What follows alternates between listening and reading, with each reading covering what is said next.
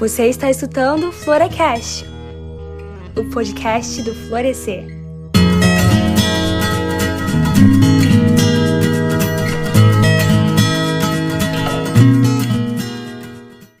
Olá, agraciadas e favorecidas. Sejam todas muito bem-vindas à segunda temporada do Florecast, o podcast do Florescer. Para quem está chegando aqui agora, o Florescer é uma comunidade virtual de mulheres cristãs que se reúnem para compartilhar a palavra de Deus, aprendizados na jornada de fé e experiências na caminhada cristã. Temos um canal no Telegram aberto para todas as mulheres, mas nosso conteúdo no Florecast nas redes sociais é para edificação de todos. Então, enquanto escuta o Florecast, aproveita para seguir o arroba Nosso no Twitter e no Instagram e divulgar esse episódio nos grupos de WhatsApp e Telegram com seus amigos, a família e a galera da igreja. O tema de hoje é formação e vida profissional da mulher cristã. Afinal de contas, é bíblico se aprimorar intelectualmente e ter uma carreira profissional enquanto cristãs? Nesse episódio, nós vamos contar com a participação de pessoas cheias de propriedade para falar sobre esse assunto. Oi, gente, tudo bem? Aqui é a Maeli, meu nome é Maeli Galdino, eu sou de São Paulo, estou morando aqui em São Paulo agora, mas na verdade eu nasci em Rio Branco, no Acre, tenho 24 anos, nossa, acabei de fazer 24 anos, ainda não estou acostumada com essa idade. E sou fundadora da Purple's Paper, uma papelaria cristã. Eu também sou casada, acabei de me casar faz alguns meses, oito meses, para ser mais precisa. E acho que é isso que eu tenho a falar sobre mim. Oi, pessoal, tudo bem? Meu nome é Maria Duarte, tenho 26 anos. É, sou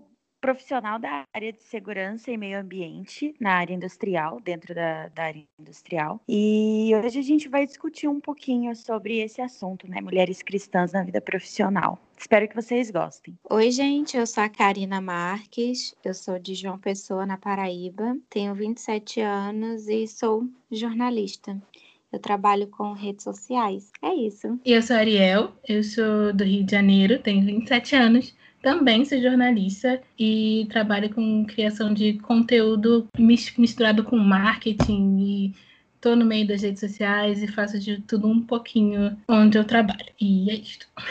A feminidade bíblica pode ser considerada um assunto polêmico, justamente por ser um conceito que carrega uma grande quantidade de estereótipos e ideias equivocadas sobre o que se pode ou não fazer enquanto você é mulher e cristã. Quando o assunto é a dualidade de vida acadêmica e profissional e vida doméstica, então, a discussão fica ainda mais acirrada. Há pouco tempo, o vídeo de um pastor dizendo que ao incentivar os estudos da filha mulher, os pais dela estão, na verdade, criando um homem, viralizou na internet e levantou um debate nas redes sociais. Afinal de contas, a especialização em diferentes áreas de estudo deve ser uma prioridade dos homens no meio cristão? É verdade que existe uma inversão de papéis quando a mulher se torna uma profissional qualificada? Além disso, Existe uma supervalorização do casamento como o único e principal objetivo da vida de uma mulher dentro das igrejas? É a partir daí que a gente vai começar a conversar no Florecast de hoje.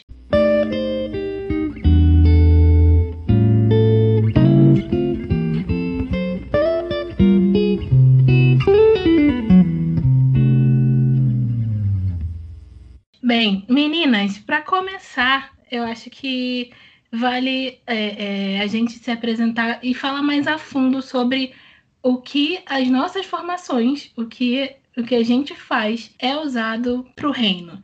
Assim, como que a gente concilia vida profissional e, e, e, os papéis na igreja e como que a gente é, dá essa equilibrada nos pratinhos da nossa vida. Quando eu era adolescente, eu era apaixonada pelo universo da moda. Eu queria ser igual a Camila Coutinho. Para quem é da área de moda deve conhecer ela. A Camila é uma blogueira há muitos anos e construiu a carreira dela não só aqui no Brasil, mas internacional também. E aí eu me desencantei um pouco assim com esse universo e fui fazer jornalismo. E eu sempre soube que eu acabaria indo para essa área porque eu sempre fui uma criança muito comunicativa, apesar de ser tímida.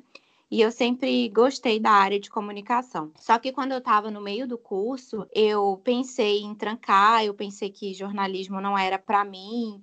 Eu estava, acho que no terceiro período, e aí eu estava conversando com meu pai, pensei em fazer publicidade e propaganda, e meu pai falou assim comigo, Karina, as grades são semelhantes termina jornalismo, se você não gostar dessa faculdade, você pula para publicidade, vai eliminar aí dois anos de estudo e vai ter um diploma. E aí eu fui orar, fui buscar um direcionamento do Senhor e foi quando Deus falou assim comigo, que ele usaria a minha faculdade para o reino. Então aquilo mudou completamente.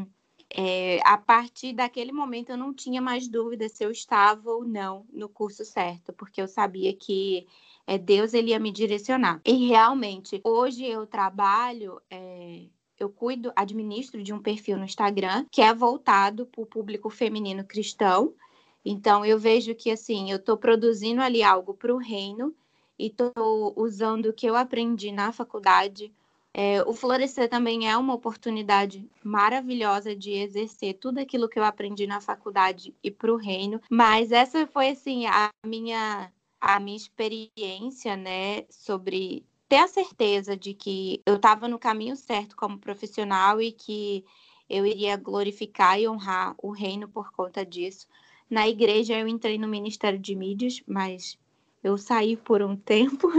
Então, assim, é, eu vejo que eu fiz o curso certo, porque Deus ele sabia que eu usaria tudo aquilo que eu aprendi ministerialmente, né, e nos projetos que eu participo, no trabalho, enfim. Bom, como eu já me apresentei no começo, é diferente um pouco do que as meninas fazem e do trabalho delas com essa parte de mídia, de redes sociais né? E a Mai com a questão do empreendedorismo, que eu acho incrível também. A minha área, ela confronta bastante essa questão da feminilidade bíblica, né? Eu trabalho na indústria, né? Eu trabalho com a parte de saúde, segurança e meio ambiente, e eu sou especialista em projeto de máquinas e equipamentos. Então, assim, se a gente for pensar na questão né, feminina e delicada, que é o que a maioria das pessoas, é, principalmente as mais antigas, né, de repente esperam de uma mulher. No meu trabalho, ela meio que não existe. eu preciso ser firme, eu preciso é, ser muito técnica, eu preciso ser muito séria, muito centrada no que eu estou fazendo. É, o meu trabalho ele exige muito, muito mesmo de mim e do meu tempo, a forma que eu vejo de retribuir né, para o Senhor através do que eu faço, através das minhas formações e através da área onde eu atuo, é, eu vejo como uma forma de cuidar da criação, sabe? A gente vive em um mundo tão tecnológico, tão aberto, tão cheio de possibilidades. A gente tem tantos impactos, né, que são gerados ao meio ambiente conforme a gente vai desenvolvendo novas tecnologias, conforme o mundo vai é, crescendo e evoluindo. E trabalhar com o meio ambiente é muito desafiador dentro desse processo, porque eu trabalho numa indústria 4.0, então a gente tem um desenvolvimento tecnológico muito forte, muito constante, o nosso trabalho muito voltado para desenvolvimento de matéria e tudo mais, e isso gera um impacto ambiental muito grande. Trabalhar prevenindo o impacto ambiental que esse processo gera é muito precioso. Eu sinto como é, se eu estivesse devolvendo, de certa forma, o cuidado, sabe, com a criação do Senhor, por estar tá vivendo nesse mundo que a gente vive, tendo as bênçãos que a gente tem, né, da natureza, do espaço que a gente tem e do contato que a gente tem com a natureza e devolver esse cuidado de certa forma é muito precioso para mim. Bom, é basicamente isso. Muito bom ouvir vocês, meninas. É, a gente, nós estamos realmente em contextos um pouco diferentes, mas acho que todos eles são valiosos para o reino, assim, independentemente de se são é, intimamente ligados ao evangelismo, intimamente ligados a qualquer coisa assim, ou não, né? Ou se não são, ou se eles são indiretamente ligados é, estão muito mais relacionados a gente estar honrando e glorificando a Deus com as nossas atividades, né? E apesar da Purpose Paper, né? E eu sou, sou fundadora da Purpose Paper, é, criei a empresa quando eu tinha 21 anos, mas apesar dela ser intimamente relacionada com essas questões de fé e tudo mais, eu acredito que vai muito além disso, assim, que qualquer trabalho mesmo é edificante para o reino se a gente fizer ele da forma correta, com o objetivo correto e buscando ajudar, né, as pessoas. Igual a Duda falou agora sobre como o trabalho dela é relevante para a sociedade, como isso pode ser abençoador, como isso é algo que faz diferença para o reino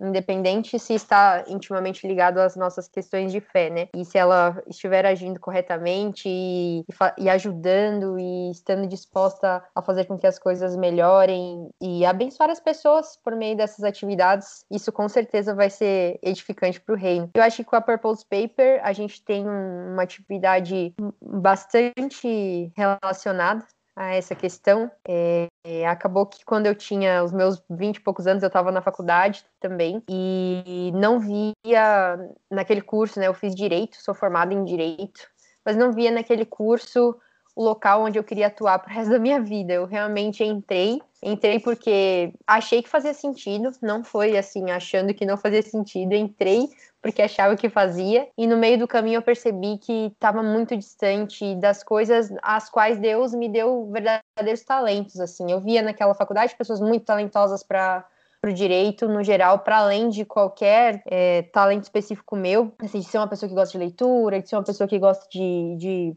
falar em público e dessa parte de oratória que tal, talvez eu tivesse um, assim, uma facilidade específica para isso, mas os meus talentos verdadeiros e reais e para os quais eu senti o chamado de Deus estavam distantes demais daquilo. E isso sempre me incomodou, não de uma forma que eu ficava assim, ah, angustiada e tudo, mas me incomodava assim, porque eu senti uma vozinha me chamando, sabe?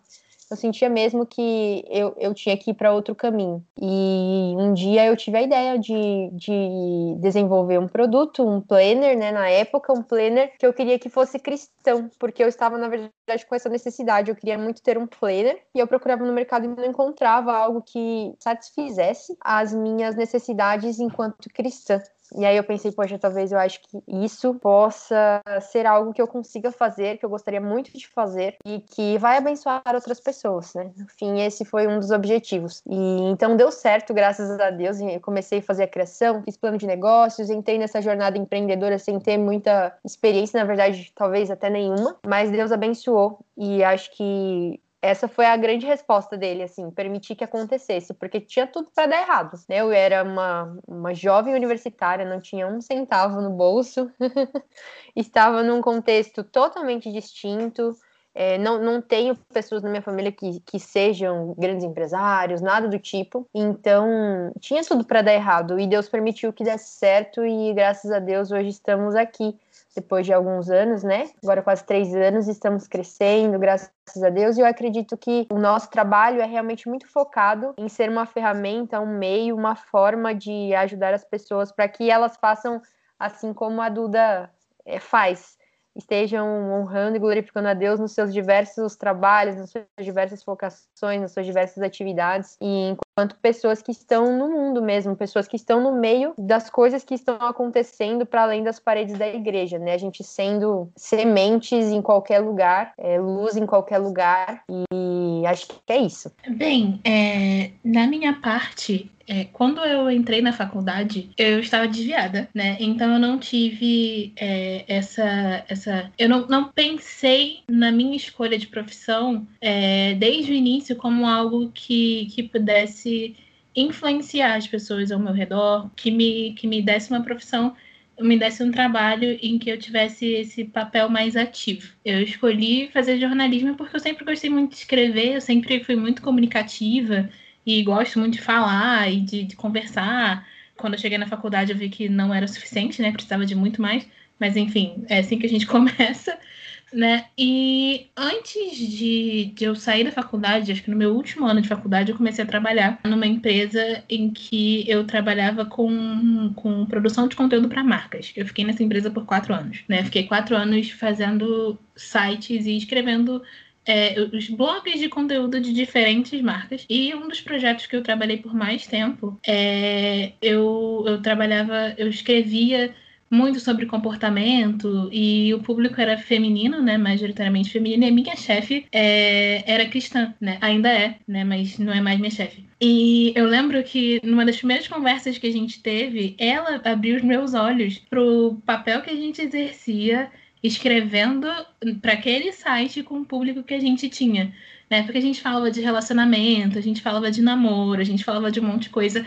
Óbvio, não era um conteúdo que, que, em que a gente escrevia para pessoas cristãs, então a gente não podia é, é, dar o, o, o segmento e, e pregar e, e, sabe, falar 100% o que a gente acredita, a gente escreve para todo mundo, qualquer pessoa pode pegar aquilo ali e ler, mas a gente conseguia é, exercer, com, com um pouco alcance que a gente tinha, a gente conseguia exercer uma influência pequena, né, em relação a muitas coisas. E eu lembro até hoje que uma vez a gente estava escrevendo uma matéria sobre é, relacionamento, né, sobre namoro, e era meio que um conselho, uma matéria de conselhos sobre o que fazer quando você briga com o seu namorado, né? Quando você brigou, e agora? O que que faz? E um dos conselhos que eu dei nessa matéria foi é, baseado no não deixe só se pôr sobre sua ira, né? E eu falei, tipo, cara, não vai dormir, não deixe isso, isso crescer se acalma, senta e conversa, resolve. E são, são coisas muito pequenas em que, que abriram os meus olhos para o trabalho que eu. para a oportunidade, na verdade, que eu tinha na minha mão. Né, de influenciando as pessoas através do que eu escrevia. E não só as pessoas que liam o que eu escrevia, mas as pessoas que trabalhavam ao meu redor. Tipo, oportunidade de ter contato com pessoas que talvez nunca tivessem contato com alguém que, que, que é cristão, com alguém que conhece Jesus e de influenciar em pequenos detalhes, com, com condutas, não necessariamente apenas chegando e pregando para a pessoa, mas influenciar com, com atitudes, com ações. Antes de eu entrar nessa empresa, eu fiz estágio, né, por quase um ano em um lugar. E a pessoa que me mostrou a vaga dessa empresa em que eu trabalhei trabalhava comigo nesse estágio. E aí eu me inscrevi na vaga e chegou o dia da entrevista e eu precisava ir para entrevista e o meu chefe estava viajando essa semana, ele não estava no escritório, né? Então eu podia tranquilamente ir para essa entrevista, né? Que ia ser um, um, um, tempo maior do que o meu horário de almoço, não ia ser só um intervalo curto, e deixar avisado tipo, pro pessoal que trabalhava comigo que se ele ligasse, quisesse falar comigo, dar uma para eles darem uma desculpa, inventar alguma coisa e, e depois eu falava com ele, mas assim eu tinha acabado de voltar para Jesus naquela época, né? Então eu tava naquela fase mega, hiper, ultra crente. Mas tava numa fase muito boa. E eu acho que eu liguei, eu não lembro agora se eu liguei, se eu mandei um e-mail pro meu chefe. Eu falei, então, é, tem uma entrevista de emprego e eu vou. E depois eu vou compensar o horário, que eu não vou ficar aqui.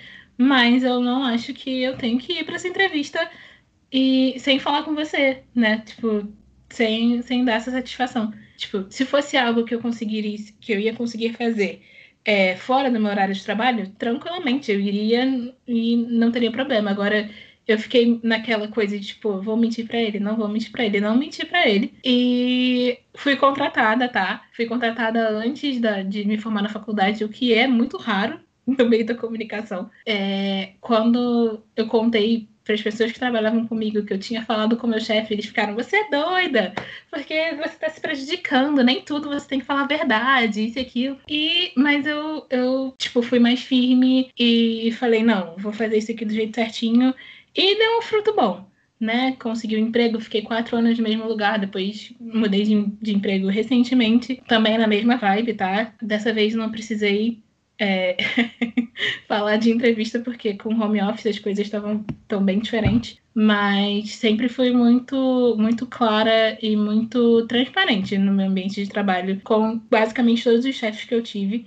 E eu acho que essa também é uma parte muito importante da influência que a gente exerce enquanto cristã, é, é, trabalhando com pessoas que vêm de diferentes é, é criações e áreas e, e que enxergam a vida de maneiras completamente diferentes. Uma coisa interessante, assim, não, não é não assim tão interessante, mas uma coisa importante a se falar é que muitas vezes as pessoas acreditam que a profissão delas só vão honrar e glorificar o nome do Senhor e o reino se for uma profissão onde você faça algo que estampe Jesus nitidamente, mas às vezes a maneira que a gente se posiciona, a maneira que a gente expressa as nossas ideias, nossas opiniões, que são pautadas na nossa fé, que são pautadas na palavra de Deus, fazem a diferença. Por exemplo, a Duda está num ambiente de trabalho completamente diferente é, do meu. O meu trabalho é voltado exclusivamente para o público cristão. A Duda já trabalha na indústria, então, qual a maneira que ela pode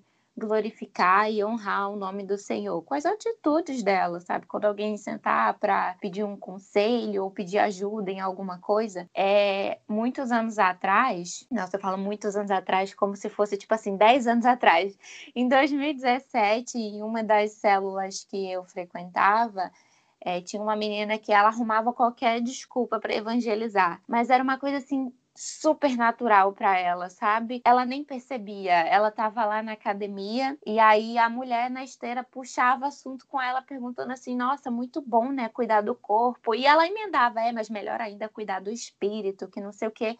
E a conversa fluía de uma maneira muito natural, de uma maneira muito sutil. Então, eu acho que independente de qual seja a nossa profissão, a gente pode sim glorificar e honrar o nome do Senhor, não só com, o trabalho que a gente exerce, né, mas a maneira como a gente se posiciona. Amiga, isso faz total sentido.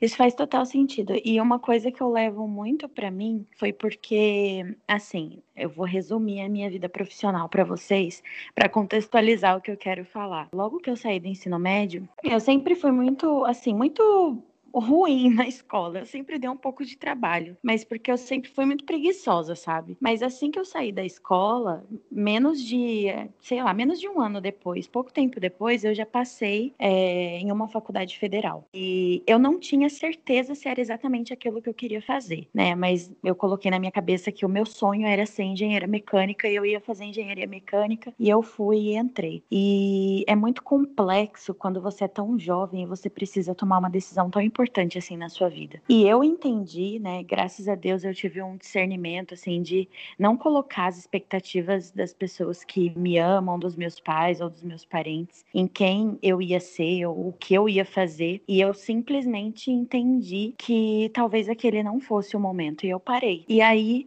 eu comecei a buscar outras áreas que eu pudesse trabalhar que não fugissem muito daquilo que eu, eu, eu sentia vontade de fazer, né? Eu sempre gostei muito dessa parte mais é, operacional. Eu nunca fui uma pessoa que pensou assim, fazer uma coisa mais delicada, entre aspas, né?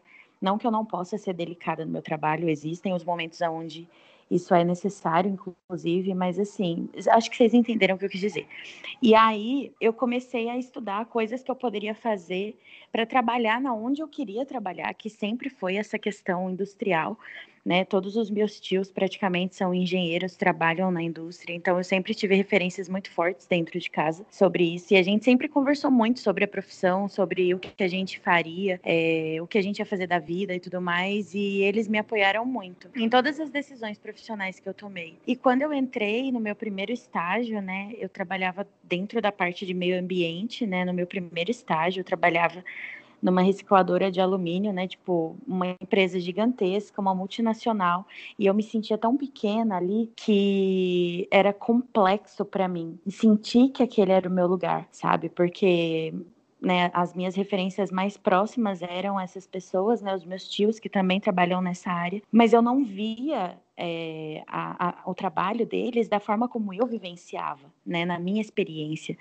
Então, eu comecei a me frustrar, porque eu recebia comentários em casa sobre como o meu trabalho é masculino, como o meu uniforme era, é, ele me escondia, né, porque assim, eu uso calça, não sei se vocês já viram, né, uniforme de, de fábrica, mas eu uso aquela calça, eu uso bota de segurança, eu uso aquele jaleco, meu cabelo tá sempre preso, né? Então, assim, é zero, é zero vaidade ali, né? Então, assim, o, o, mais arrumadinho que eu fico durante a semana é a unha feita. E aquilo começou a gerar comentários e aquilo começou a impactar muito a minha autoestima. E eu comecei a pensar muito, poxa vida, será que realmente é isso que eu quero? Será que realmente é essa pessoa que eu quero ser?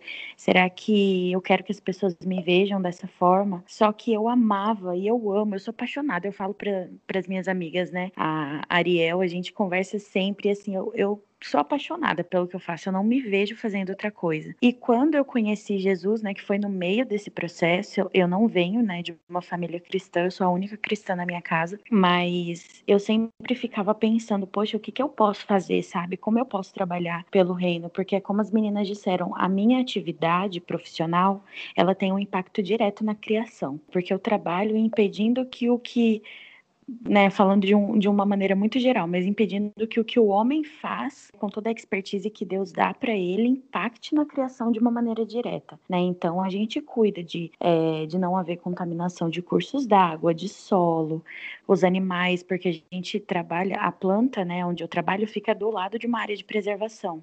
Então a gente tem todo esse cuidado direto com a criação, mas eu acho que o principal impacto que eu consigo gerar, né, quando a gente vai falar sobre a questão de como Jesus pode agir através de nós na nossa área profissional, é aquilo que a Ká falou, né, através das nossas atitudes. Eu trabalho com operação, né, então algumas pessoas entendem, né, que operador e peão, né, como as pessoas costumam falar, tem um nível intelectual muito inferior e que eles não respeitam, né, principalmente mulher, quando a gente está dentro desse meio, principalmente no meu caso que sou muito jovem, né, e tenho que assumir algumas posições de liderança em relação a eles, mas eu vejo que mais do que a minha atividade profissional em si, a forma que eu mais consigo impactar, né, e mostrar quem é Jesus e quem é o Deus a quem eu sirvo é através das minhas atitudes, é acolhendo essas pessoas, né, a gente, eu sempre falo, né, lá no Twitter, como eles são a minha família, sabe? Eles me tratam com o máximo respeito como filha, eles desabafam horrores comigo, conversam, às vezes vêm pedir uma palavra, alguma coisa. Uma coisa que eu acho muito legal e você vê, né, que você vai gerando impacto no ambiente é que assim, no começo, logo que eu entrei, é, poucas pessoas sabiam, né, que eu era cristã e eles falam muita besteira, sabe? Falam muito palavrão, falam muita besteira. E aí com o tempo a gente foi se conhecendo melhor e eu fui falando para eles que eu era cristã que certos tipos de conversa e de palavras me deixavam desconfortável. Então hoje é muito engraçado porque às vezes a gente está ali numa rodinha conversando, ou eu estou acompanhando alguma, alguma atividade deles, ou a gente está fazendo alguma atividade juntos, e aí alguém solta alguma besteira, assim, alguma, algum palavrão, alguma palavra mais feia, assim, e o do lado já vai e já corrige, sabe? Tipo, ah, a Duda tá aqui, não fala esse tipo de coisa perto dela. E é muito engraçado, porque eles mesmos vão se policiando, sabe? Eles falam menos besteira, eles focam mais no trabalho quando eu tô perto, eles não falam, é, não fica falando palavrão, não fica falando essas palavras feias. Então você vê como as pessoas vão é, é, como a sua presença vai impactando o ambiente de certa forma, mesmo que seja nas menores coisas, sabe? A pessoa mais jovem da minha área, por exemplo, sou eu. Depois de mim, a pessoa mais nova no lugar que eu trabalho tem 39 anos, né? E eu vou fazer 27 esse ano. Então, assim, são pessoas mais maduras, né? E eu vejo que muitas vezes eles vêm conversar comigo, vêm desabafar, vêm querer, às vezes quer ouvir uma palavra, sabe?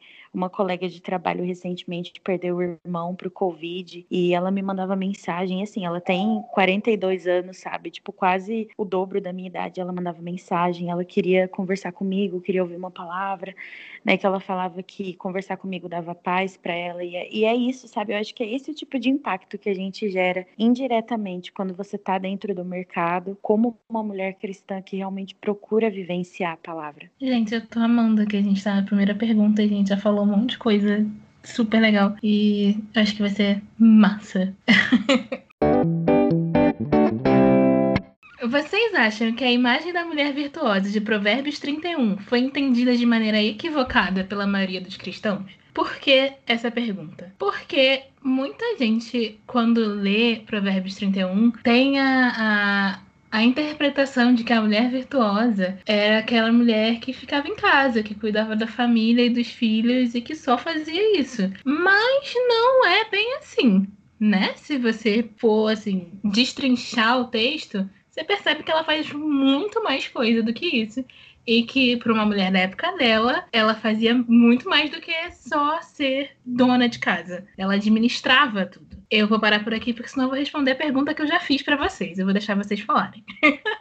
Tem um fator muito interessante nesse texto, já dando continuidade ao que você falou, Ariel, que é a questão de que nessa época, normalmente as atividades econômicas se davam dentro da própria casa das famílias. Então, não só a mulher quanto os filhos, eles faziam parte da atividade econômica familiar. E também, assim, o pai. Nesse período, é, não era como acontece hoje, como começou depois da Revolução Industrial, que as pessoas saíam das suas casas e iam trabalhar em algum lugar específico. Normalmente, a atividade econômica familiar era da, da própria família, ela era dada de geração após geração, ela vinha de algum conhecimento que aquela família tinha específico sobre algum ofício Então, por exemplo, é, as pessoas que sabiam fazer tendas, tipo Priscila e Aquila, que também é uma história muito boa, eles vinham de um contexto familiar, econômico, de vida que eles aprenderam a exercer esse ofício e eles exerciam esse ofício. E assim era dado naquele, naquele período. Então, quando a gente vê a, a mulher virtuosa, né, de Provérbios 31, a gente, na verdade, está falando de pronto, de uma interpretação que tem que ser feita de que era uma família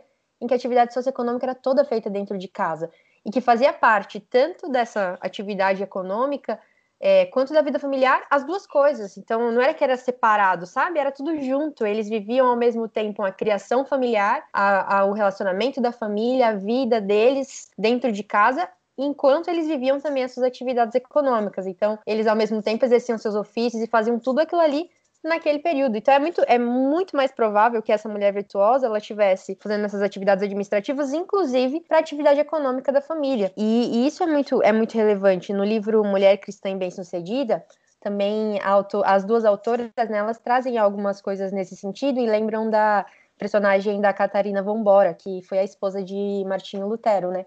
De como ela foi relevante economicamente muito mais do que Lutero na sua, na sua vida familiar. No final das contas, ela que foi a responsável por fazer com que ele pudesse exercer o próprio ministério, né? Um ministério dele de é muito mais voltado para a questão sacerdotal, né? A questão teológica e tudo mais, para ele poder estudar, para ele poder conversar, para ele poder levar as ideias dele mais para frente. Ela ficou responsável pela atividade econômica da família. Ela fazia, ela produzia, ela fazia própria produção de agrícola, né, de sustentar a família, de trazer alimento, e ao mesmo tempo ela também meio que transformou a casa deles num hotel, porque acabou que Lutero recebia muitas pessoas para conversar, para passar as ideias, para disseminar o que ele acreditava, né, os estudos dele, e ela olhou para isso e falou: "Olha, é o seguinte, a gente não tem onde cair morto e você está trazendo esse povo todo aqui para dentro de casa a gente não tem o que fazer, então vamos resolver esse problema. Vamos fazer o seguinte: todo mundo que vier para cá, a gente cobra aí um, um, dinheirinho, um valor econômico da época, a gente coloca é, comida para eles, dá onde dormir e vamos fazer de uma forma para a gente ter um, um, método de se sustentar. E foi isso que ela fez. E acabou que se, tra se transformou no que eles chamaram depois de Luther House, que é a casa de Lutero, que acabou virando um hotel, sabe? E ela foi responsável por isso. Então, eu respondendo a pergunta, assim, com certeza. A gente, na, na igreja, igreja, a gente interpretou e levou para frente essa interpretação de que essa mulher virtuosa só diz respeito a uma mulher que exerce uma atividade totalmente do lar, assim. E não que isso seja um problema, não tem problema nenhum, mas que essa não é a interpretação completa. O que eu acho interessante é que os versículos começam falando que ela buscava lã e ela de bom grado trabalhava, né? Então, eu acho que assim, muitas pessoas vendem essa imagem de que a mulher virtuosa é uma mulher que só cuida da casa, que cuida dos filhos e da aparência dela, mas esquece, né, que ela era uma mulher que trabalhava, que ajudava no sustento da casa, no sustento da família. E o que eu acho mais interessante ainda é que as pessoas esquecem que uma das primeiras coisas que Deus decretou para o homem foi o trabalho. Quando Deus criou o homem, ele deu a função né, para o homem é, dar nome para todos os animais. Aquilo ali era o trabalho. E aí ele criou a mulher para ser uma auxiliadora. E as pessoas acham que a mulher auxiliadora só vai ficar ali do lado do homem e não vai fazer mais nada sendo que ela tá ali para auxiliar em tudo que ele precisar de ajuda, né? Então, assim, o trabalho é algo divino e o trabalho é algo que Deus ele deu não só para o homem, mas também para a mulher. E aqui eu não tiro o mérito das mulheres que querem ser donas de casa, né? Tem muito valor nisso, porque cuidar de uma casa é extremamente cansativo e trabalhoso. Tem gente que não aguenta, né, trabalhar fora e trabalhar dentro de casa e acaba optando por uma das duas coisas. Então, é, eu acho que a gente precisa começar a desconstruir essa imagem da mulher virtuosa que foi feita. Enfim, a Maeli já disse que assim tudo que, que tinha para se falar, mas só queria reforçar isso mesmo, que o trabalho é algo divino e que Deus ele deu a habilidade de trabalhar tanto para o homem quanto para a mulher, né? Então, vamos exercer os dons e os talentos que o Senhor colocou nas nossas mãos, independente da gente ser mulher ou homem, né? É muito incrível quando a gente para para pensar nisso nesse sentido, né? E como Muitas vezes as pessoas colocam a mulher dentro de uma caixinha por conta desses versículos, né? Quando eu comecei a, a essa jornada, né, a trabalhar, ingressei nessa jornada profissional, dentro do que eu faço hoje, muito foi questionado, né, pela minha família e amigos e até por pessoas que trabalham ali comigo, né, o que é mais complexo ainda quando você pensa nesse nesse sentido é a questão de que, tipo, nossa, mas você trabalha tanto e aqui é um ambiente tão é, porque assim, a gente não tem muito. É, é, que nem eu brinco, né? Hoje eu não namoro, não sou casada nem nada. Então, assim, eu tenho horário para entrar, mas eu não tenho horário para sair, né? Se eu precisar ficar até mais tarde, eu fico e tudo mais. E aí sempre foram levantados questionamentos no sentido de, tipo assim, ah, como que você vai casar trabalhando assim? Ou como você vai criar seus filhos? E eu sempre coloquei na minha cabeça de que isso seria possível, até que chegou o ponto onde poxa, aquilo começou a entrar dentro da minha mente, eu comecei a pensar, nossa, mas faz sentido mesmo, né? Como que eu vou conseguir fazer todas essas coisas durante o meu trabalho, né? Como é que eu vou conseguir equilibrar tudo isso? E eu sempre vi muitos exemplos, né, dentro do meu trabalho. A minha gestora, por exemplo, né, minha chefe, ela tem dois filhos pequenos e ela é assim, sabe aquela pessoa workaholic? É ela, sabe? Ela entra cedo, também não tem hora para parar. Ela é muito dedicada, ela não não baixa assim o nível dela de performance de maneira alguma e ela consegue equilibrar isso sendo uma mãe extremamente presente, uma esposa presente. Então é muito legal quando a gente fala sobre isso e a gente quebra um pouco desses rótulos, né? Que nem a Ká falou. É... Existe aquela frase, né? Que o trabalho dignifica o homem, mas ele dignifica a mulher também. A gente tem essa, essa oportunidade e os dons que a gente tem de exercer o nosso trabalho e fazer o que a gente faz também é uma coisa que vem do Senhor, né? Então isso é muito importante. Fora que Deus deu a habilidade para nós mulheres de fazermos muitas coisas, não é? A gente consegue equilibrar os, os pratos então, por que não aproveitar isso, né? Sim, e assim, pegando um pouquinho desse gancho do que a Duda falou é, sobre questionamentos de. E e como que você vai fazer quando você casar? Como você vai fazer quando você for mãe? Eu acho que eu também não sou casada, não tenho, não tenho filhos, então, obviamente, tenho uma, uma, um nível de responsabilidade com a vida de outras pessoas muito menor do que mulheres que trabalham e têm essa parte da vida para cuidar também, né? Mas eu acho que são etapas. Hoje eu preciso trabalhar, eu estudo e eu preciso equilibrar o pratinho da minha vida espiritual e de algumas outras responsabilidades que eu tenho. No momento em que eu entrar num relacionamento e em que eu me casar, é, momento que eu engravidar, eu acho que a gente vai aumentando, sabe? O, o... Vai aumentando a maturidade, obviamente, vai aumentando a nossa capacidade de equilibrar. E naquele momento você vai olhar para sua vida e vai falar assim, cara, eu consigo fazer isso? Será que não dá para adaptar isso de, de, certa forma? É, será que não dá para mudar isso aqui? Por exemplo, por causa da pandemia, eu tô trabalhando em casa há mais de um ano, sabe? Tem o quê? Um ano e três meses que eu tô trabalhando em casa. E na minha área isso é muito possível. Na área de comunicação isso é muito possível.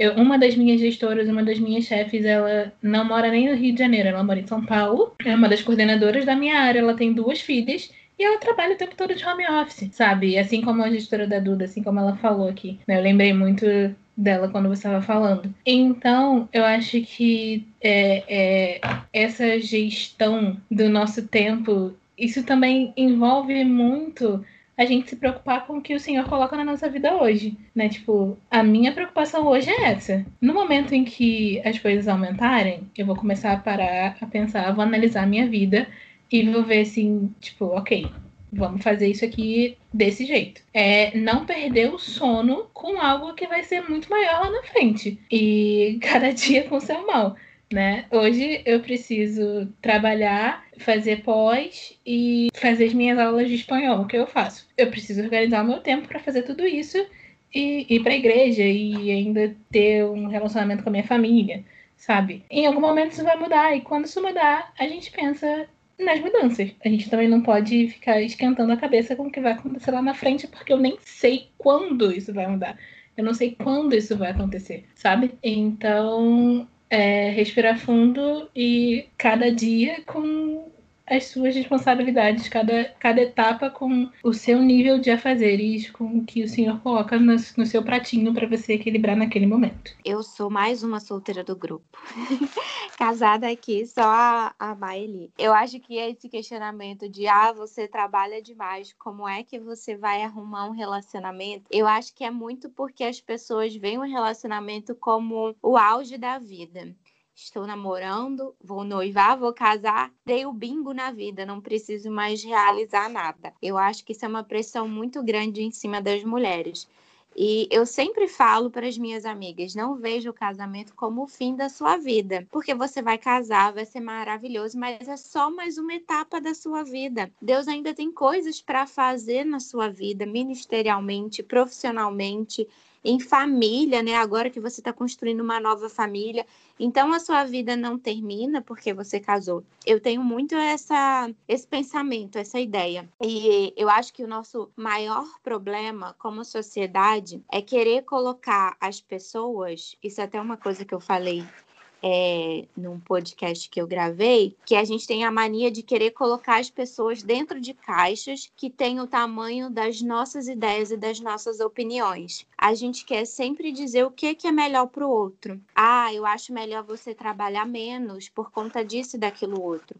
Ah, porque se você se envolver num relacionamento agora, você vai deixar de aproveitar isso e aquilo outro. A gente nunca chega para perguntar para aquela pessoa o que é melhor para você. Então eu não vejo nada como um problema, porque eu penso como é que eu vou organizar, como é que eu vou administrar o que está chegando na minha vida.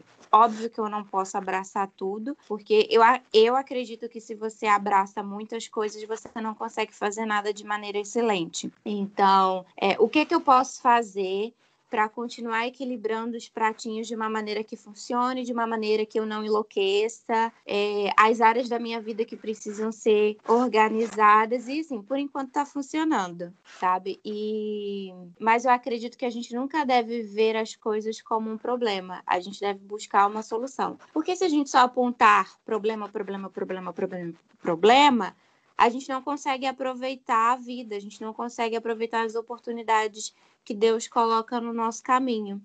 É, já sabe, né? Para se organizar, compre um planner da Purpose Paper e se organize. Sim, Boa. hora de fazer o Natal, ele. É. Muito bom. Gente, a gente não tem muito como falar sobre a nossa vida enquanto mulher cristã e não levar para o lado do relacionamento, né? Então vamos por etapas. Namoro. Conheceu um rapaz, você tá ali, tá, começou, começou a gostar, tá começando a namorar, mas ele não apoia o que você, o que você faz. Ele não te, não te incentiva, não te incentiva a estudar, não, sabe, não anda ali do seu lado. Não, não é companheiro nesse nível. Pelo menos não em relação aos estudos e à carreira. O que, infelizmente, é muito comum de se encontrar dentro da igreja, né? É muito comum você ouvir esse tipo de história das mulheres ao seu redor. O que, que vocês acham que a gente tem que fazer para lidar com, com esse tipo de situação? Mas, se você quiser tomar frente nessa daí, você que tem mais experiência do, nessa área do que todas nós três juntas, sinta-se à vontade. Meninas, não é uma pergunta fácil, sabe? Não, não acho que tem uma receita de bolo pronta para isso. Eu diria que, em primeiro lugar, a gente tem que é, tentar prevenir do que remediar sabe, nessa, nessa situação. Ter muito cuidado no relacionamento com o qual a gente vai entrar, com a pessoa com que a gente vai é, subir no altar, né? Porque quando a gente entra no namoro, a gente já está com esse foco bem próximo da, no, da nossa realidade. Então, antes mesmo de entrar no relacionamento, conhecer a pessoa, os princípios dela, se batem com os seus, porque eu considero de verdade, assim, de uma forma que eu não sei nem se é bom falar, mas eu considero que um, um homem que não é nem que, assim, não valoriza, às vezes é até mais que isso, né, que despreza esse lado da vida da mulher, que é um lado de individualidade, às vezes, né, de algo que ela quer fazer, que ela quer exercer, uma atividade que ela tem talentos, por exemplo, que Deus entregou esses talentos para ela. Isso é muito importante, né? Que acima de tudo, as coisas, os recursos que a gente tem na nossa vida, todas as coisas que Deus nos dá, são coisas que ele nos entregou e ninguém mais. Ele nos deu e falou: utilize. E não só para os homens, mas para as mulheres também para todos nós, né? Cada um que nasce, ele deu alguns recursos importantes e ele quer que a gente utilize eles, ele quer que a gente, como lá na parábola dos talentos, multiplique, gere frutos, dê resultados. E se a gente se encontra com uma pessoa no, nesse caminho que não entende isso, não entende que Deus, que né, todo poderoso, soberano, nos dá essas coisas e pede de nós que nós exerçamos essas atividades e que utilizemos os nossos recursos e geremos resultados e frutos, inclusive para o reino, como a gente falou, desde o início até aqui. Então, provavelmente essa pessoa não é a pessoa para nós, não é a pessoa para nossa vida. E, e se Deus quiser, ela vai ainda passar por uma caminhada, vai entender um pouco mais, vai amadurecer, vai perceber que é possível que ela esteja enganada. Né, com relação a isso, assim, de você não se colocar sob esse, esse julgo mesmo, que nesse caso eu considero até um pouco desigual, porque não é um princípio que, que Deus quer para nós, Deus não quer que nós sejamos apenas mulheres, assim, dentro de, um, de uma caixinha, igual, igual alguma de vocês falou de lá até aqui, né, e isso significa assim, assim como ele não quer nos obrigar a trabalhar fora de casa, né? Porque eu considero que o trabalho dentro de casa também é um trabalho e agora eu tenho vivido isso a fundo. Hoje meu marido, inclusive, para gravar esse podcast, está ajudando na casa. Ele sempre também está ajudando, mas hoje em especial, coitado, ele está fazendo tudo sozinho para eu poder estar aqui gravando com vocês, porque é trabalhoso também, né? Também é uma atividade. E Deus não nos separa por uma caixinha só. Ai, não, porque você vai só viver dentro de casa e vai fazer atividades apenas relacionadas à vida doméstica, ah, porque você vai ser só mãe, porque você vai ser só uma pessoa que trabalha fora de casa. Isso não é uma, um padrão, sabe? Um padrão que é que está dentro da Bíblia. Isso não está escrito desde o início, é, é, de acordo com a nossa vida, com o nosso contexto, com o que a gente vive. Igual alguma de vocês falou também sobre o momento, é, sobre o momento que a gente vive. Também até como vocês disseram, às vezes a gente se sente até ansiosa, né, com essas coisas, é querendo, tendo que resolver um problema que não é uma questão, não é uma questão necessariamente, não é para a gente estar tá o tempo todo correndo atrás de dar flechada nos homens por aí, porque nós precisamos casar, e nem ao mesmo tempo não é para a gente estar tá correndo o tempo todo atrás por aí de porque emprego, porque essas coisas não são o nosso valor, sabe? O nosso resultado final. Elas não são que ditam que nós somos. Que dita é Jesus, né? O próprio Cristo. E ele vai nos ajustando, ele vai nos encaminhando sem a gente precisar estar tão preocupados assim e se submetendo a coisas que não é para nós nos submetermos, né? Voltando à pergunta. Eu acho que nesse caso específico, eu diria para fugir. Foge, corre, deixa a Bíblia para esse rapaz e fala para ele, olha, vamos entender melhor como que funciona esse tipo de coisa. É, porque aí a gente deve se submeter ao nosso marido no que ele se submete à Bíblia, né? no que ele se submete à palavra do Senhor. É aí que está a nossa obediência.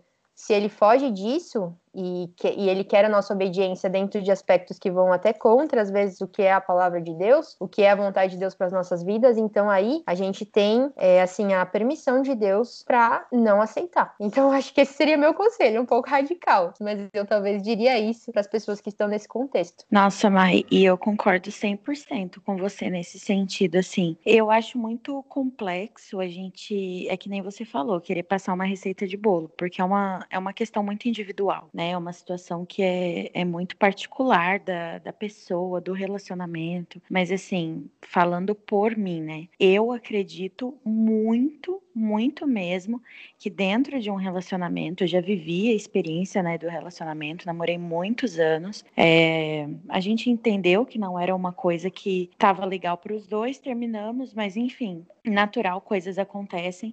Só que assim, eu entendo dentro de um relacionamento que mesmo que você tenha, né, todo esse contexto de, né, uma só carne, aquilo que a gente crê dentro da Bíblia, são dois indivíduos, né? A gente precisa entender que existe uma vida antes daquele relacionamento acontecer e mesmo dentro desse relacionamento são dois indivíduos, né? Então, você abrir mão de repente de uma carreira ou algo que é importante para você por um relacionamento, por exemplo, não é algo que eu faria, assim, né? Dentro da questão da pergunta, ah, é, e se fosse uma pessoa que não concorda, que não enxerga dessa forma, como você agiria? No meu caso, eu faria exatamente isso, assim, eu aconselharia e eu faria isso, eu sairia fora, não dá para mim, a minha vida no meu trabalho é uma parte de mim, é uma parte de quem eu sou, é uma parte do que eu faço, é onde eu exerço um dos dons que Deus me deu, é onde eu exerço aquilo no qual eu sou boa, coisas no qual o Senhor me capacita diariamente, é na onde eu posso auxiliar pessoas que estão próximas de mim. Então, assim, para mim não seria uma opção abrir mão da minha carreira pelo relacionamento, sabe? Pelo que o outro acredita. Porque é como a Mai falou, se você vai se sujeitar ao seu marido, ao seu homem, dentro do relacionamento, você precisa ter a certeza de que ele também está vivendo a palavra, né? Para que você se sujeite a algo que realmente está dentro daquilo que você crê e não somente dentro daquilo que uma pessoa definiu para você, porque é o que ela acredita. Então, nesse caso, eu concordo super e eu super falaria também, olha, foge. foge, porque é importantíssimo você estudar, você trabalhar. A vida dentro de casa, né, como dona de casa, não é fácil, também é desafiadora mas a gente não pode se anular, sabe, pela outra pessoa também. E só para acrescentar, Duda, eu acho que assim, nessa pergunta a gente está falando especificamente do contexto de namoro. Esse contexto é um contexto que realmente é para você tomar esse tipo de decisão. E eu acho que essa, é, esse sintoma, né, esse sinal, ele já é um sinal de que você tem que estar atento com os olhos bem abertos porque se a situação dentro do namoro vai, já está assim, e essa pessoa já está se mostrando, assim vamos dizer, meio que dominadora nesse sentido, num sentido que não é a vontade de Deus, é a hora de dar tchau, tchau, né? Até porque o namoro é para isso, né? Pra gente conhecer a outra pessoa, a pessoa que a gente quer casar no futuro, né? Porque crente se relaciona para casar. Mas a gente tem que lembrar de que namoro não é um estado civil, tá? Então você pode terminar. E mesmo que você noive com aquela pessoa, se há muitos conflitos que são irreconciliáveis, que não tem jeito, a gente termina. Enquanto você não está casado, há chance. Então, foge. É, segue o conselho das meninas, foge. Olha, eu não vou ser a pessoa que vai dar um conselho diferente, porque eu também acho que esse é o momento de fugir, né? Se chegar a esse ponto. Mas um outro viés desse problema tem muito a ver com a idade que você tem, né? Porque assim, quando você começa a namorar mais cedo, lembrando aqui, né, que namoro não é coisa para adolescente. Se você tem menos de 18 anos, você nem pensa nisso, você dá uma segurada aí. Se conheça antes de entrar no relacionamento, mas enfim, não é esse o tema. mas, por exemplo, eu tenho 27 anos. Eu moro com os meus pais ainda, mas eu não posso depender do meu pai financeiramente para tudo. Eu tenho 27 anos, gente. Assim, não dá. Não, não vou ser a Lady Lucas de, de orgulho e preconceito, que, que chega naquela cena lá. Ai, agora eu ri com gosto. eu tava esperando o momento de fazer essa referência, Karina. Eu tava esperando. A Lady Lucas lá no século no século XIX, acho que é no século XIX que se passa essa história, ela acaba casando com um cara que ela não gosta muito, porque ela fala, eu já tenho 27 anos, eu não tenho dinheiro, eu não tenho prospecção de futuro, eu já sou um fardo para os meus pais e eu preciso me casar. A gente não vive mais nessa época. Sabe, a gente tem a possibilidade de honrar os nossos pais também com o nosso trabalho, com, com o nosso salário, com o nosso dinheiro. Às vezes, é, é, você não precisa fazer isso. Glória a Deus se você não precisa, sabe? Glória a Deus se você é, é, mora com seus pais e seus pais não precisam de ajuda com grana. Mas se eles precisam, cara, olha que massa você ser qualificada o suficiente para trabalhar e conseguir devolver tudo que os seus pais investiram em você sabe, durante a vida dessa maneira hoje. E também chega um momento em que você vai bater as asinhas, sabe? E aconteceu alguma coisa, precisou morar sozinha, você perdeu a estabilidade dos seus pais. Você vai fazer o quê se você não tem é, é, você não tem como se sustentar, né? Se você não tem como fazer isso por você, o que passa muito pela minha cabeça na minha vida é que por muito tempo, assim, abrindo o coração, por muito tempo eu fiquei, eu vivi naquela de é, vou esperar me casar para fazer coisa X. Né? Isso quando eu era um pouquinho mais nova. Não tive isso antes de escolher profissão, porque, como já falei, escolhi minha profissão quando estava desviada e tal. Enfim, quando eu voltei para Jesus, eu já estava quase me formando. Então, eu tinha já essa estabilidade, entre aspas, né? Essa parte já decidida. Mas eu não posso é, moldar a minha vida na espera de, de algo que não depende só de mim. E que já teria acontecido se o Senhor achasse que era hora certa de acontecer. Então, hoje, mais uma vez falando da, da questão das etapas e do, dos tempos e temporadas, enfim. Hoje eu sou solteira, falta pouco para fazer 28 anos e eu preciso viver de acordo com essa realidade. Eu preciso é, ter o, o pouco de autonomia e de independência que eu consigo ter nessa conjuntura ainda morando com os meus pais, né? Em algum momento, posso morar sozinha, posso, sei lá, entrar num relacionamento e me casar rápido. Ok, quando isso acontecer, vou pensar no que, que vai ser da minha vida. Mas hoje, os meus planos são voltados a essa realidade. É, não esperar um relacionamento acontecer para viver minha vida ajuda muito na, na valorização. Talvez valorização não seja a palavra certa, mas no tanto de empenho que eu coloco no meu trabalho. Né? Porque enquanto cristã eu preciso ser excelente no que eu faço, né? Porque é como se eu estivesse fazendo para o Senhor. E no, no, de fato estou, né? Mas eu tenho que entender a responsabilidade que eu tenho. Não me infantilizar, talvez. Não me esconder num, numa ideia de que vou ser sempre bancada, eu vou ser sempre protegida, eu vou ser sempre cuidada, coisa que sim, vou ser, pretendo ser, mas eu não mais 15 anos de idade. Então eu tenho que me garantir nisso aqui, me, me garantir com essa responsabilidade aqui. Seguindo dentro do universo de relacionamento. Existe sim, não vamos mentir, existe uma supervalorização do casamento na vida da mulher cristã. De que forma influencia no desenvolvimento do caráter de uma mulher que está mais jovem até assim. Não só da mais jovem, mas tipo da, da mulher que já passou dos 20, que já está chegando assim nos 30, e como que essa questão de independência, a Mai até falou um pouco sobre isso, mas independência, submissão, como que isso coexiste com a nossa é, é, vida profissional e com o trabalho que a gente exerce. Nossa, amiga, de diversas formas, né? Se a gente for falar a respeito da, da complexidade que é você chegar perto dos 30, né? Como eu, você e a K, né? Que estamos aí já no, na porta, né? Na cara do gol três aninhos só aí para chegar aos 30. Pra gente, eu acredito que para vocês também deve ser assim, a pressão é muito maior. Na minha casa, como eu falei para vocês, né, sempre existe de certa forma o questionamento, né, com relação a, ah, é, mas você trabalha muito. Ah, mas e quando que você vai namorar? Porque, por exemplo, eu fui criada com os meus primos, né? Então, o meu primo mais velho, ele tem 30 anos, fez 30 anos esse ano. A minha prima, irmã dele, vai fazer 26, eu vou fazer 27, e o meu irmão mais velho ele já tem 30, mas ele é casado, tem filho e tudo mais. E assim, todos estão em um relacionamento. Inclusive o meu irmão mais novo, que tem 20 anos, é, já está namorando. Enfim, e aí tem essa questão toda, né, de você ter essa pressão, né? Porque, por exemplo, no meu meio, aqui em casa, agora é só eu que sou solteira, né? Então fica aquela coisa.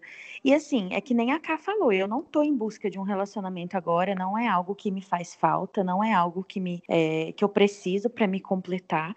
Eu tenho muita vontade de ter filhos, mas também se eu nunca tiver, não vai ser uma coisa que vai impactar a minha vida de alguma forma, porque eu não sei o que Deus tem para mim e eu não dependo disso, né? É uma coisa que seria incrível, mas eu não dependo disso para ser feliz e existe essa pressão, né? Tipo, ah, é, mas só o seu trabalho te completa, só isso te faz feliz, só a sua servidão na igreja. E assim, para mim, pelo menos, o que me faz feliz, o que me completa é eu pregar a palavra, eu trabalhar.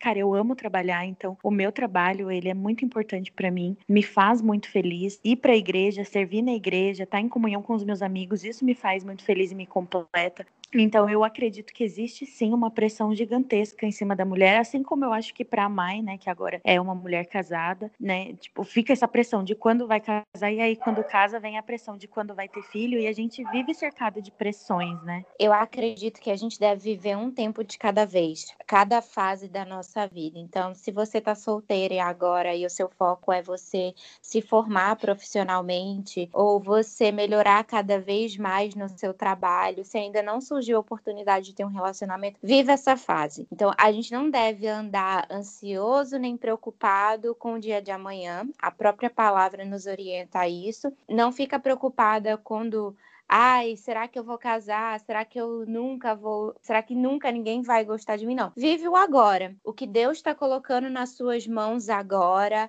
é a fase que Deus é, iniciou na sua vida agora, não fica querendo atropelar as coisas. Eu acho que esse é o nosso problema, né? Quando a gente cai na pressão das outras pessoas, porque a gente se preocupa que os outros estão preocupados com o que a gente faz ou deixa de fazer da nossa vida, e aí a gente acaba acelerando processos que precisam ser, às vezes, mais vagarosos. Viva uma coisa de cada vez, no tempo que é para ser vivido, não queira apressar fases da sua vida, porque você vai ficar frustrado, cansado, ansioso, e isso não vai te levar para lugar nenhum, né? Só vai trazer dor de cabeça. Então, assim, eu não tenho pressa para me envolver num relacionamento. Quando tiver de acontecer, vai acontecer. Eu tô, assim, focada em melhorar como profissional, melhorar como filha, melhorar como serva e quando tiver de acontecer, eu vou melhorar como uma pessoa dentro de uma relação, né? Então, um passo de cada vez. Tá, pegando o gancho de do que você falou bem no finalzinho, de servidão, assim, de melhorar como serva. Ouvindo o que vocês disseram, eu fiquei só num, numa reflexão bem específica sobre isso, de como Deus nos chama para servir. Esse é o nosso chamado, e esse foi a forma como Cristo veio ao mundo, né? Veio como servo, viveu como servo, é, e em tudo que ele fez, ele, ele estava nos servindo. E ele, por exemplo, não se casou, mas ele estava em serviço em todas as etapas de sua vida, assim, serviu sua família, depois serviu a todas as pessoas, é, os seus discípulos, a quem o encontrava, as pessoas com, a, com as quais ele realizava milagres, salvou vidas e no fim ele morre na cruz para nos salvar. E nós, quanto discípulos, né, de Cristo e buscando cada vez mais nos parecermos com ele, devemos ter esse objetivo, assim, de sermos servos. A gente vem ao mundo e nós temos um chamado de servir o mundo, servir a criação de Deus, servir ao próximo, servir a nossa família, servir no nosso trabalho, a sociedade com as coisas que nós temos. E ao mesmo tempo também quando uma pessoa vai casar, o, o casamento ele é um ato de serviço. Ali você se coloca a serviço do seu marido, o seu marido a serviço da esposa, a serviço depois dos filhos, por exemplo. Você se põe a serviço da sua família e ao mesmo tempo no trabalho. Eu acho que acima de qualquer outra coisa, assim, de, ah, de ser o que nos faz feliz, de ser algo que nos realiza. As, ati as atividades da nossa vida, todas elas, incluindo o trabalho, incluindo as atividades na igreja, por exemplo, quem trabalha diretamente com os ministérios da igreja, ou aqui com o Florecast, tudo que vocês, a gente faz, né, e incluindo por fim o casamento, todos eles são com foco em serviço em primeiro lugar. E a nossa felicidade, a nossa realização ela vai estar quando esse foco for enraizado na coisa certa, que é a honra e, a glória de Deus.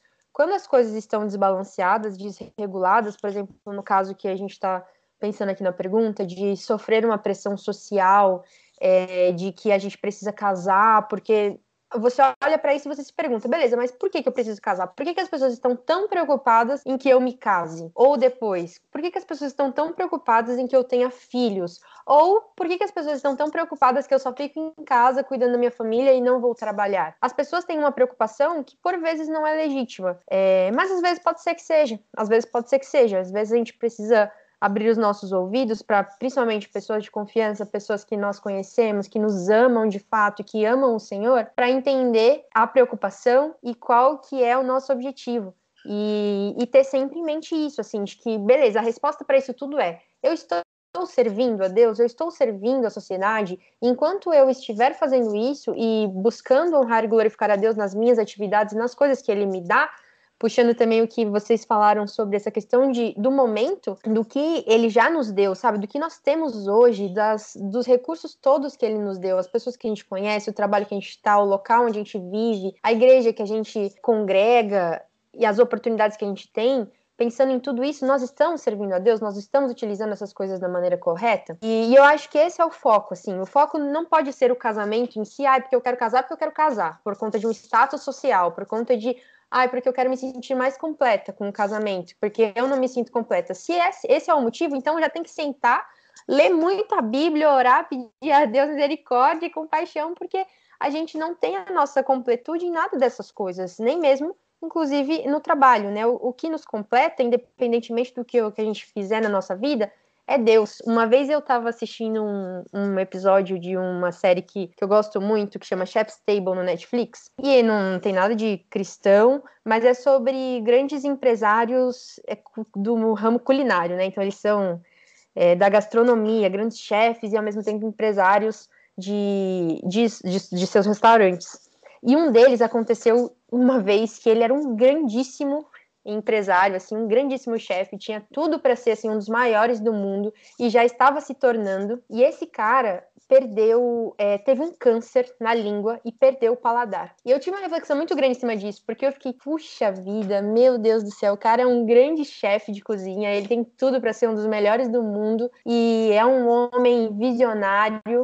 É, Deus deu um talento com a graça comum, deu um talento especial para ele e ele perdeu o paladar. E perdeu mesmo, teve que tirar parte da língua. Gente, o homem era um grande chefe e perdeu o paladar. Eu fiquei, putz, ele perdeu tudo. Quando você olha aí, você fica, ele perdeu tudo, tudo que ele construiu agora já era. Esse cara se reinventou, ele deu um jeito, mas no começo ele teve uma crise de identidade tão grande porque quando ele olha para a vida dele, ele pensa: poxa, a minha razão de viver está no meu trabalho. É só é, é para isso que eu vivo, é isso que eu sou, é, é disso que eu é nisso que eu me encontro.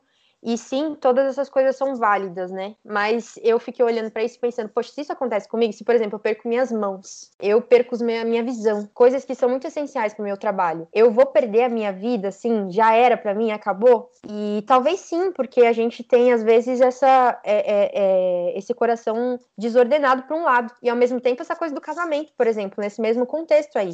Às vezes as pessoas casam e perdem seu marido, seu marido morre seus filhos, agora nessa pandemia a gente está vivendo muito isso, as pessoas vêm a, a falecer, ser, é, ter uma doença grave, e a gente vive vários contextos em que a gente tem as coisas que nós mais amamos, que nós colocamos o nosso total valor nelas, tiradas de nós. E por vezes isso é aprovação de Deus na nossa vida mesmo.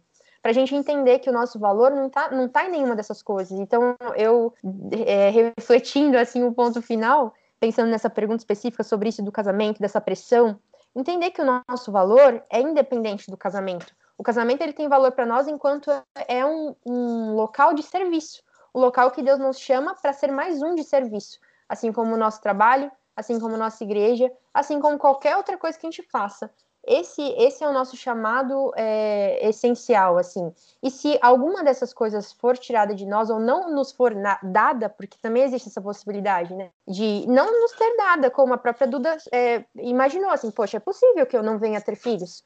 E se isso não acontecer, eu perdi a minha vida? Eu não tenho valor? Não, de jeito nenhum. Se isso não acontecer, essa foi a vontade de Deus para sua vida e Ele quer que, para além disso, você olhe para o lado, olhe para o outro, veja todos os outros recursos que Ele te deu e utilize-os para servir e honrar e glorificar a Deus. É, eu acho que é isso. Refleti muito. Mas é, é o que eu acho também muito interessante nessa visão de serviço é que na, na parábola dos talentos, o servo bom é o servo que pega o que o senhor dele deu e faz dar fruto, e faz multiplicar. Não importa a quantidade, não importa o que foi. O servo que, que, que escondeu e só guardou ali para ele o que foi dado para ele, ele não agrada ao senhor dele. Porque ele não, não trabalhou com o que foi dado na mão dele, com o que foi confiado para ele. E uma coisa que eu sempre gosto de ficar tipo, me lembrando, o que eu sempre tento conversar e falar quando eu tô em, em, contato com meninas mais novas, assim, mais jovens, que estão nessa fase de escolher profissão, de escolher o que vão fazer, mas que também sonham muito com casamento e falam muito disso, eu tento perguntar assim, tá bom, É, mas o que, que você quer fazer? O que, que você quer ser, né? Além de casar. Porque o casamento pode ser uma, uma coisa muito, muito boa na sua vida, mas pode ser que não aconteça. Sabe, pode ser que demore mais um tempo para acontecer. Tem gente que casa com 21 anos, tem gente que vai casar depois dos 30. E tá tudo bem, porque não é a gente que determina o tempo das coisas nas nossas vidas. Tem gente que não vai casar também, né? Como já foi falado aqui. Não é a gente que determina o curso da nossa vida, não é a gente que determina o que vai acontecer, não é a gente que escolhe, é o Senhor. E a gente tem que confiar que é, é o plano dele e que o, o, o curso que ele desenhou é melhor do que qualquer coisa que a gente pudesse escolher por nós mesmos, sabe? Sem o auxílio, sem o direcionamento, sem os conselhos dele, sabe? Sem de forma independente. Porque, é... cara, sonhar é muito bom, mas a gente enxerga uma, uma. A gente tem uma visão de mundo muito limitada, muito pequena em comparação com a visão que o Senhor tem da, das nossas vidas, tipo, do início até o final. Então, se você tem hoje na sua mão a oportunidade de fazer algo com excelência, com os talentos que o Senhor te deu,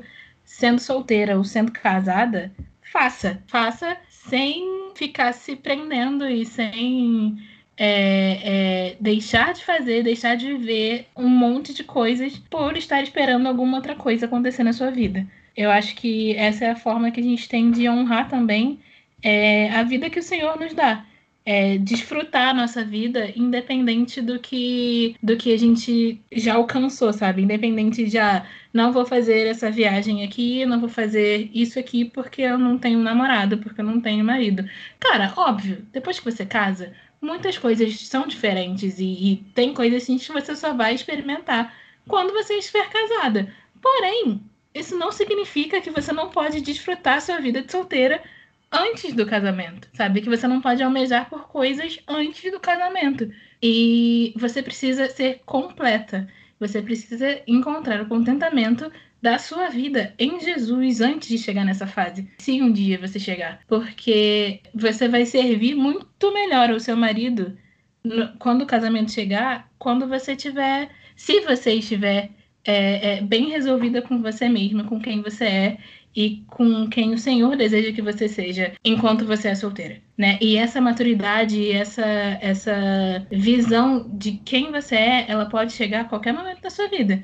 Pode chegar com você sendo mais nova, pode chegar com você sendo mais velha, vai depender de quem você é e do que o Senhor quer que você faça.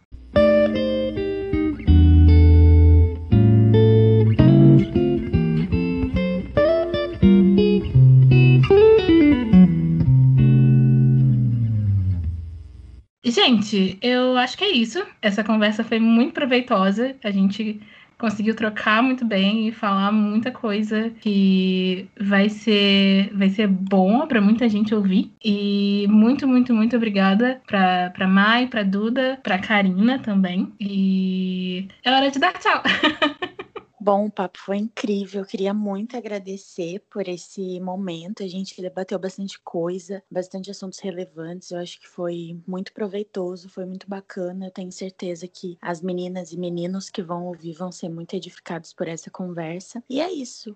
Continuem acompanhando o Florescer. Eu amo o trabalho das meninas. Sou uma ex-florescida, mas sou fã do trabalho das meninas. Elas fazem tudo isso com muito carinho, muito amor, trazendo esses assuntos que são muito pertinentes, principalmente para gente que é bem jovem, né? E às vezes não escuta dentro da nossa comunidade essas, essas discussões. Então é isso, foi muito bacana. Muito obrigada pelo papo. Um beijo. Gente, muito obrigada pela conversa. Foi um prazer, uma honra estar aqui com vocês. Fiquei muito feliz de receber o convite. É, espero que o pessoal goste da nossa conversa, que seja edificado, que receba alguma resposta aí no coração e que Deus abençoe muito o projeto de vocês, o Florecast, o Florescer, que vocês estejam crescendo, alcançando pessoas e levando a palavra de Deus é, para todo mundo. E aproveitando essa oportunidade, se você não conhece ainda a Purpose Paper, segue a gente no Insta, coloca lá Purples Paper, Purples de propósito, procura lá. É, a gente é a primeira papelaria cristã do Brasil, temos vários produtos incríveis de papelaria cristã e espero que vocês gostem muito. É isso. Gente, é sempre um prazer participar do Florecast. Eu acho que esse tema ele é maravilhoso. Não interessa assim o que a gente faz, qual é a nossa profissão, se a gente vai trabalhar fora ou vai trabalhar em casa, tudo que a gente fizer deve ser para honrar o Senhor, né? E eu queria só finalizar com um versículo de Provérbios 16, versículo 3, que diz assim: Consagre ao Senhor tudo o que você faz e os seus planos serão bem-sucedidos, né? Então, que as suas vontades estejam alinhadas com a vontade de Deus e que eu tenho certeza que tudo que você fizer vai ser bem-sucedido e que a sua vida seja um instrumento vivo, né? nas mãos do Senhor para glorificar o Senhor, seja lá com o que você fizer, tá certo? Mais uma vez, muito obrigada, Ariel, pelo convite de estar participando aqui no Florecast. Vocês me ouvirão aqui em outros episódios no futuro, então a gente se vê no próximo. Um beijo enorme, gente. Karina é multifuncional, gente. A Karina tá em todos os sistemas, em todos os momentos. Vocês vão ouvir a voz da Karina ainda. Bem, gente, fica por aqui mais um episódio do Florecast. Se você ouviu até agora, não se esqueça de compartilhar no Twitter e nos stories do Instagram, marcando o Nosso Florescer nas duas redes. A gente vai continuar essa conversa por lá e é muito importante para a gente ouvir os feedbacks de vocês. A gente quer aprender com a opinião de todo mundo. Até a próxima!